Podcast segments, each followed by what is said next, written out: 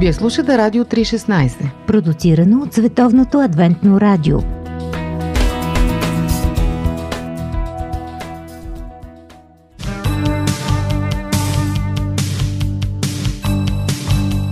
Да видиш невидимото с очите на сърцето. Упражнение по вяра.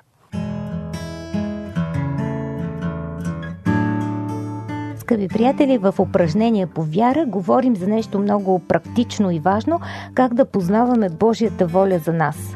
Всъщност ползваме един подход на Морис Вентен, който отговаря на важни въпроси. Обикновено всички си ги задаваме, когато искаме да разберем какво планува Бог за нас. Примерно, доколко важни са чувствата за разбиране на Божията воля? Или пък трябва ли да искаме някакви белези и знаци? Има такъв герой в Библията Гидеон, който прави това и получава такива знаци. А може ли да очакваме Бог да ни води, когато отворим Библията и поставим пръст на произволен текст? Или пък да се съобразяваме със съветите на приятели.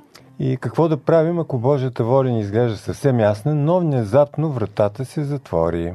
В упражнение по вяра сега ще акцентираме върху Божията воля и чувствата, доколко двете теми са свързани. А очевидно е така. Представи си, че получиш чек по пощата на стойност $10,000 от някой мултимилионер. Абе и на 10 хиляди ще съм съгласна като лева. Да. Не е лошо. Няма ли да си доста развълнуван? Може би ще изпитваш и известен скептицизъм. Но правиш уговорки и установяваш със сигурност, че чекът е за теб. Радваш се и го показваш на всичките си приятели и съседи. Планираш как да похарчиш парите или как да ги инвестираш или да ги запазиш за някакво предстоящо събитие. И накрая идва денят, когато си готов да отидеш до банката, за да го осребриш. Този ден обаче не се чувстваш много добре. Радостта си е отишла. Настинал си и гърлото ти е възпалено. Може би се чувстваш малко виновен, тъй като осъзнаваш, че не си направил нищо, за да заслужиш този подарък от $10,000. Вероятно все още си мислиш, че е прекалено хубаво, за да е истина. Отиваш до банката и след като стоиш на опашката няколко минути, идва и твоят ред на гишето. Вече се чувстваш ужасно, но все още имаш $10,000. Касерът и банката не се интересуват от чувствата ти. За тях няма никакво значение дали си щастлив или не потиснат. Дали парите са твои, зависи единствено от подписа на човека, който ти ги е подарил. Чувствата ти нямат абсолютно никакво значение. Боже, това е много добра илюстрация за нашата тема днес. Хубав пример е измислил Морис Вентен. В България може би по-върви илюстрация с наследство от Леля в Америка. Да. Ако получиш такова, няма значение как се чувстваш, дали си много щастлив и еуфоричен или пък го получаваш ден, в който си в кофти настроение. Парите са си твои. Да, аз много пъти съм си правил шеги с такъв момент, че мога да си купя яхта единствено, ако се окаже някоя далечна роднина в Америка, която има някакво наследство и няма на кой да го даде. Круиш и ти планове. Не е лошо. Но нашата тема е за чувствата и Божията воля. Всъщност ние говорихме вече доколко Божията воля може да бъде разбрана, ако ние имаме силни желания и нашата воля взема връх във всяко нещо. Реално първата стъпка да разбереш Божията воля е да общуваш с Бога, защото Той може да ти я каже най-добре. Втората стъпка можем да я дефинираме просто като едно предупреждение, отколкото процес, защото става въпрос за това дали да се ръководим от чувствата си. При теб как и когато трябва да вземеш важно решение? Чувствата имат ли водеща линия? Знаеш, аз съм емоционална натура и чувствата понякога оказват силно влияние, но се старая по логичен път малко да ги потисна, защото те понякога те водят до грешни решения. Могат да те заблудят. Могат да те заблудят, да. Те не могат да бъдат потиснати, но не трябва да бъдат доминиращи, според мен.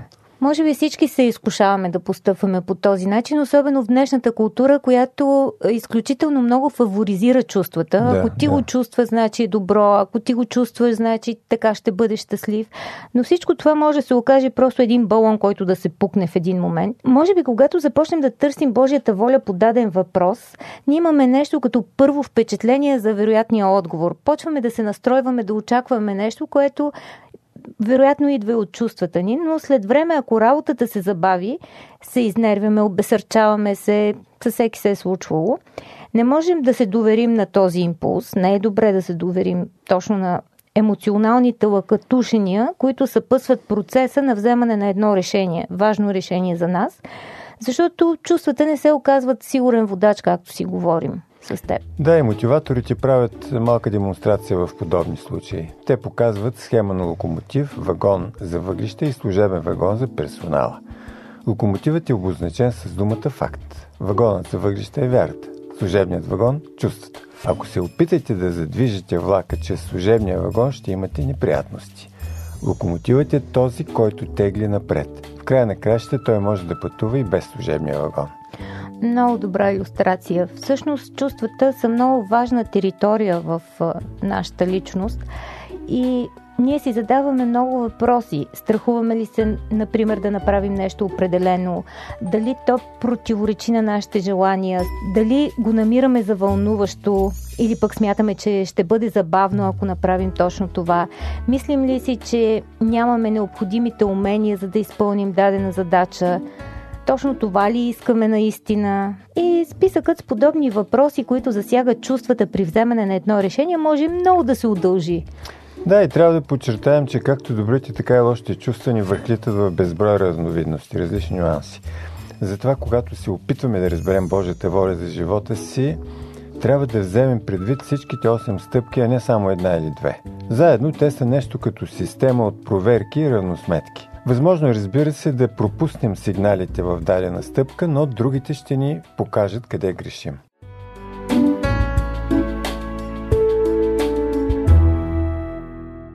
В край на краищата едно решение трябва да се взема въз основа на фактите и доказателствата, а не поради някаква подробност.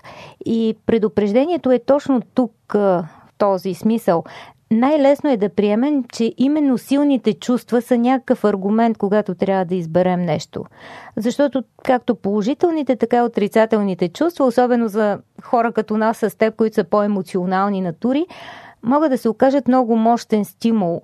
И ако се опитваме да водим духовен живот, обаче, въз основа на чувствата си, определено бихме се сблъскали с големи проблеми.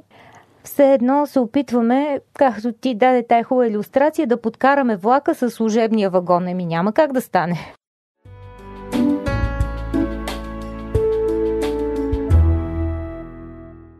Но трябва да подчертаем и нещо друго, че има и друга опасност да отхвърлим чувствата като цяло. Това в никакъв случай не трябва да се допуска. Господ ни предава волята си чрез впечатленията, които Святия Дух поражда в сърцата ни. Впечатленията и чувствата май изглеждат доста сходни. Всъщност, откъде да разберем разликата между обикновените чувства, моментния импулс и тези впечатления, свързани с чувства, които създава в нас Святия Дух?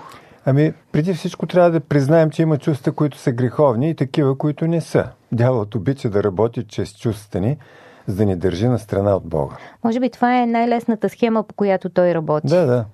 Ако сме радостни и оптимистично настроени, например, той ще се опита да ни заведе до крайности, за да станем фанатични и дръзки с Бога. Ако сме обезсърчени и тъжни, ще се опита да събуди в нас страха и недоверието. Можем да проследим играта с чувствата на пророк Илия. Само, че при това да си вземе малко въздух, ще продължим само след малко в упражнения по вяра с тази много интересна тема. Нямам търпение да влезем и в личния свят на пророк Илия. Скъпи приятели, останете с нас. Семейство, любов, ценности, проблеми, всичко това в семейното предаване на Радио 3.16 по пантофи.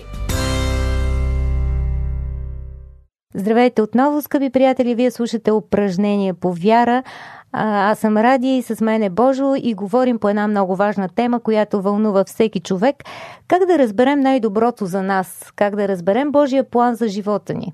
Обещахме, че ще влезем в преживяванията на Илия и говорихме за това. Дали трябва да разчитаме на чувствата, за да разпознаем кое е и кой се намесва в живота ни. Пророк Илия е добър пример. Всички знаем неговата история, или пък за тези, които за пръв път я чуват. Само напомням, че на планината Кармил той изживява доста положителни емоции. Там се случва един духовен сблъсък. Това е времето, когато Бог слага край на тежката суша, продължила 3 години и половина. Идва дъжд, това е голямо щастие за всички, за целия Израил. Освен това, Бог печели спора с фалшивите богове, с Ваал основно, който по това време е много популярен идол по тези места. И сигурно за Илия е страшно вълнуващо да види как пада огън от небето. Можем да си представим. Ако си свидетел на подобно събитие, какво се случва в теб с емоциите ти? Огън, който запалва жертвата на олтара, изпарява водата, насипана наоколо, за да бъдат всички уверени, че това е едно голямо чудо. Вярата му е много силна. Той се надява, че Бог ще отговори, за да защити честа името, своето име пред народа. И вероятно в него бушуват много силни чувства, още повече, че той е темпераментна натура. Как мислиш, Божо, какво се случва в този момент? Сложен въпрос. Не може да му влезем в сърцето, но можем да предполагаме. Ето, например, ние виждаме как той стои там и наблюдава какво се случва. След това става причина да бъдат наказани 400 пророци на Ваал. Които той убива лично. Да. Малко така за мен е непривична ситуация, но явно, че така е трябва да бъде. Със сигурност това се отразява на психиката му. Сърцето му се разкъсва между скръпта, ужаса и мъката, причинени от наказанието. После отива на планинския връх и започва да се моли за дъжд. Молитвата му не се сбъдва на мига. Илия не спира обаче да се моли, докато накрая слугата му не идва за да съобщи, че на хоризонта се вижда малък облак.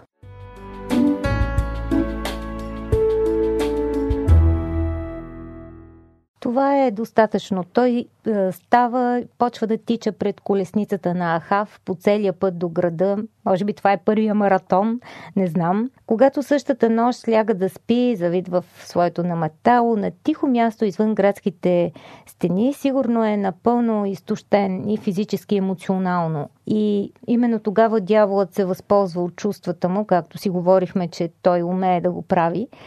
А чувствата му на практика са съвсем човешки. Илия е събуден и предупреден в този момент, че Завел, царицата, езическата царица, се готви да отнеме живота му. Всъщност тя протектира именно пророците на Ваал и този бог. В този момент умората, гладът, мъката, всичко това се превръща в един голям страх. И Илия прекосява разделителната линия, като навлиза в опасна територия.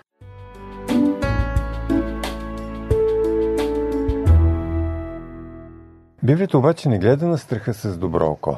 В последната книга на Библията Откровение, и там 21 глава 8 стих, страхливите са хвърлени в огненото езеро заедно с криминалните престъпници. Въпреки силната си вяра, която го крепи през целия ден, Илия се поддава на паниката и тръгва сам да се спасява.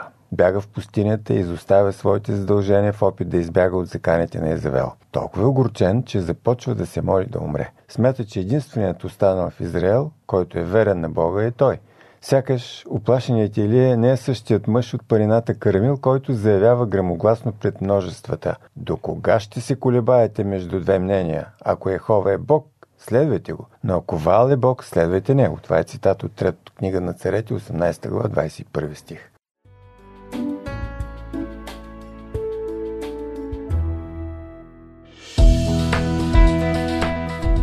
Радио 3.16, точно казано.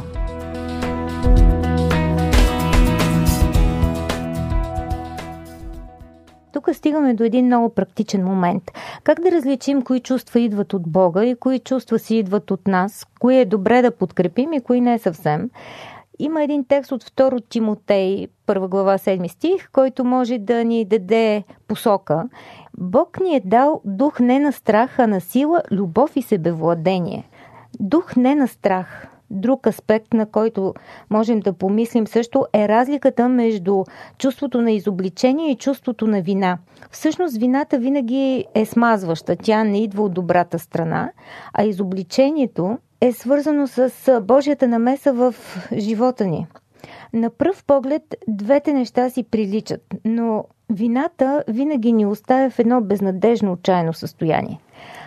Чувството за вина понякога ни удря по главата като чук. И този чук го държи дявола и се стреми да ни накара да се откажем, да се предадем, да решим, че не ставаме, че сме безнадежния случай.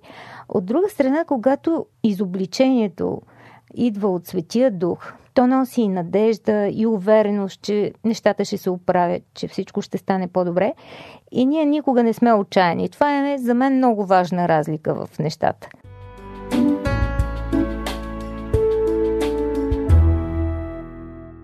Всъщност Святия Дух ни кара да осъзнаем нуждата си от Бога и ни превежда на отвъдния бряг.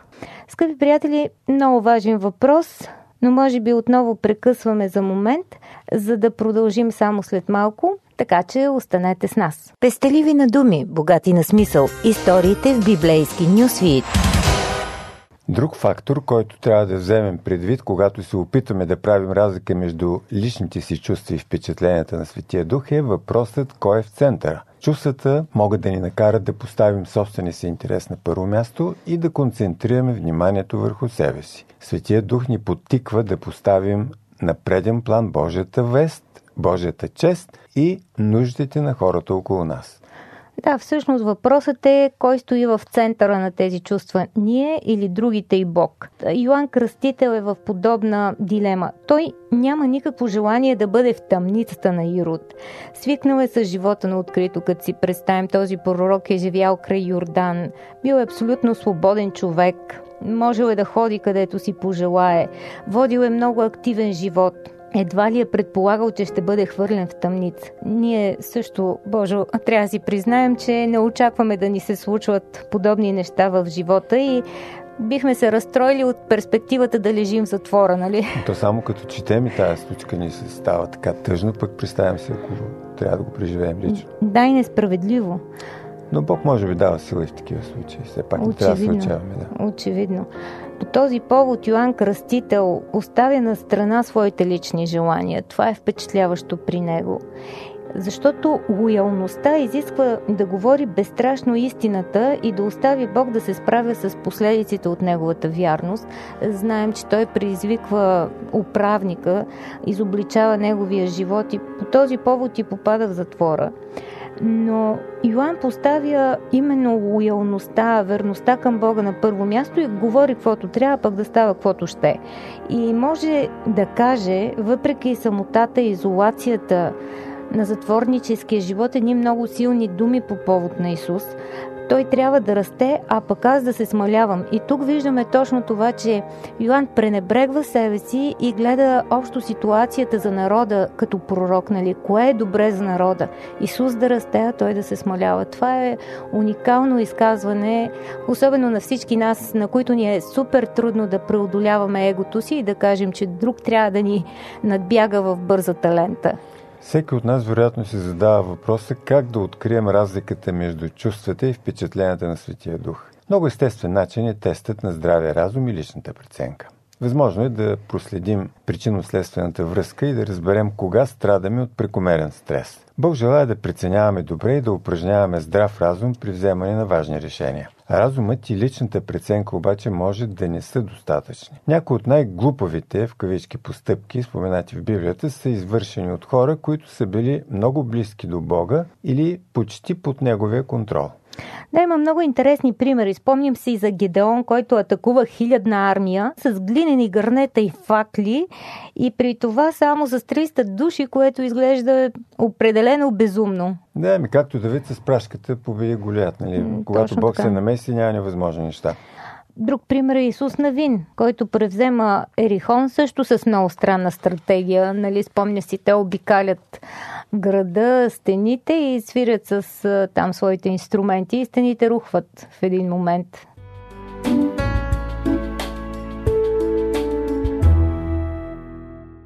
Реално, ако сме под Божия контрол и сме настроени на вълната на Неговото ръководство, понякога Той може да ни води до неща, които противоречат на здравия разум, макар че трябва да се съобразяваме и с разума, и с добрата преценка. Те обаче никога не могат да бъдат основно доказателство за и против Божието ръководство, защото наистина Бог има странни методи и понякога точно в това е красотата на общуването с Него. Той може да ни изненада по невероятен начин.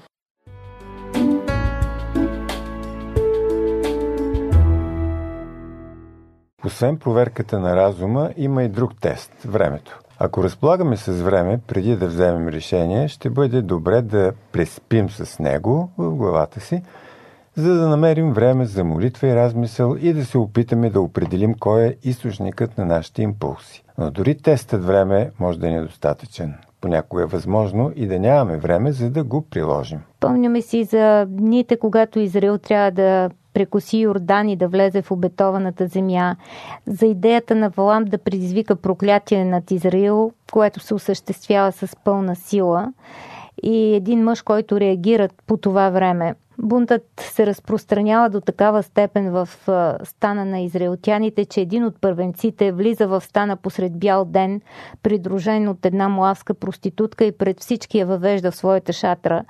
И тогава синът на първосвещеника не си отива вкъщи да си мисли по въпроса, да се увери, че действа импулсивно, а влиза в шатрата и ги приковава към земята с един замах на копието си. Така че не винаги времето е тест в този смисъл.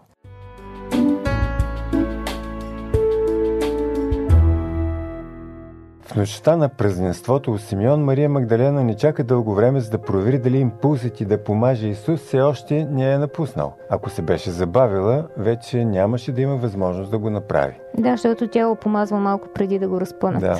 А когато Светия Дух я потиква към действие, тя се подчинява незабавно, въобще не се колебае. Едва ли може да обясни защо е избрала точно този случай, за да почете Исус. Когато започват да валят обвинения, тя остава безмълвна. Исус обаче похвалва нейната постъпка. Твърди, че тя е мотивирана от любов и дава интересно обещание по този повод. Казва, че където и да се говори за Евангелието до края на времето, историята за постъпката на Мария ще се споменава. И ето, ние сега отново говорим за нея. Да, точно така, Божо. И това е поредното доказателство от Библията, че и теста време не е винаги най-точният.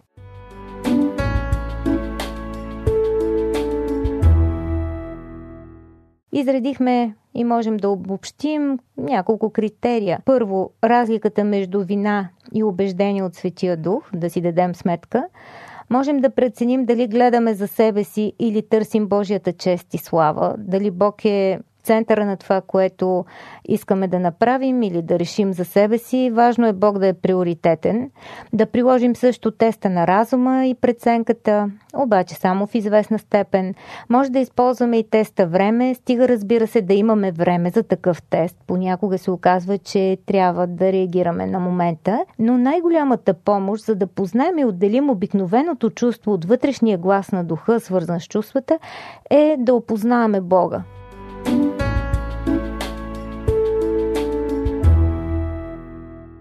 Според Евангелието на Йоан 10 глава, овцете познават гласа на добрият пастир и го различават от гласовете на непознатите. Аврам познава Бога, общува с него под звездите, докато другите хора спят. Той поема напред, когато Господ го посещава и му казва да напусне страната и рода си и да тръгне към неизвестното. Аврам не потегля единствено под напора на чувствата. Той е движен от това, за което е сигурен, че е напътстван от Бога. В края на живота си, когато идва времето за върховно изпитание, Аврам не може да действа според чувствата си. Бащиното му сърце се противи на заповедта да принесе Исак в жертва. Всичките му надежди и мечти, всички предишни Божии обещания сякаш са против този план. Той обаче познава Божия глас и като пренебрегва чувствата си, колкото и силни да са били те, постъпва според думите на Бога. Както знаете, Аврам правилно разбира Божия глас. При върховното изпитание той получава и свръхестествено решение. Урок, показващ във всички времена и на цялата Вселена каква е Божията любов, изпратила сина му да умре вместо нас. Това е изключителна история и не случайно Аврам е баща на вярата и той също ни дава много добра перспектива в нашия личен живот, как може да разпознаваме чувствата, които си идват от нас и тези, с които ни впечатлява Божия дух.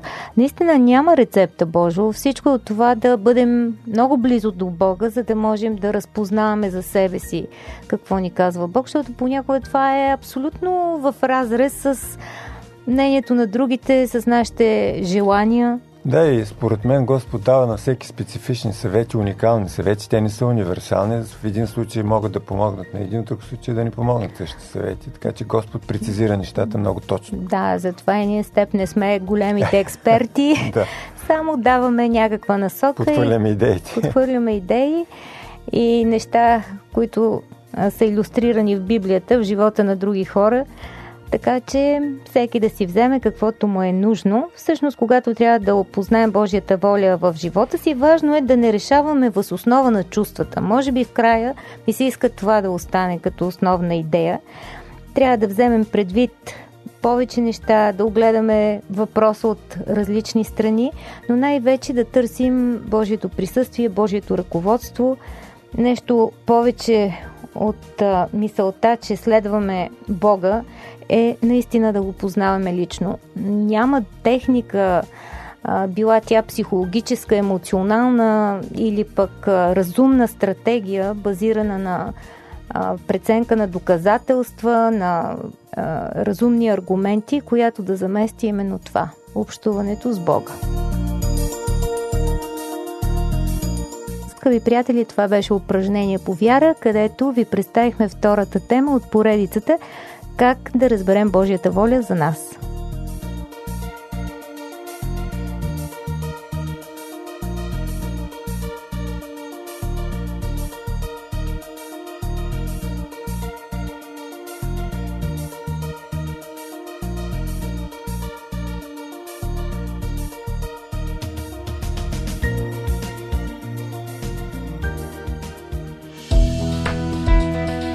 Вие слушате Радио 3.16, продуцирано от Световното адвентно радио.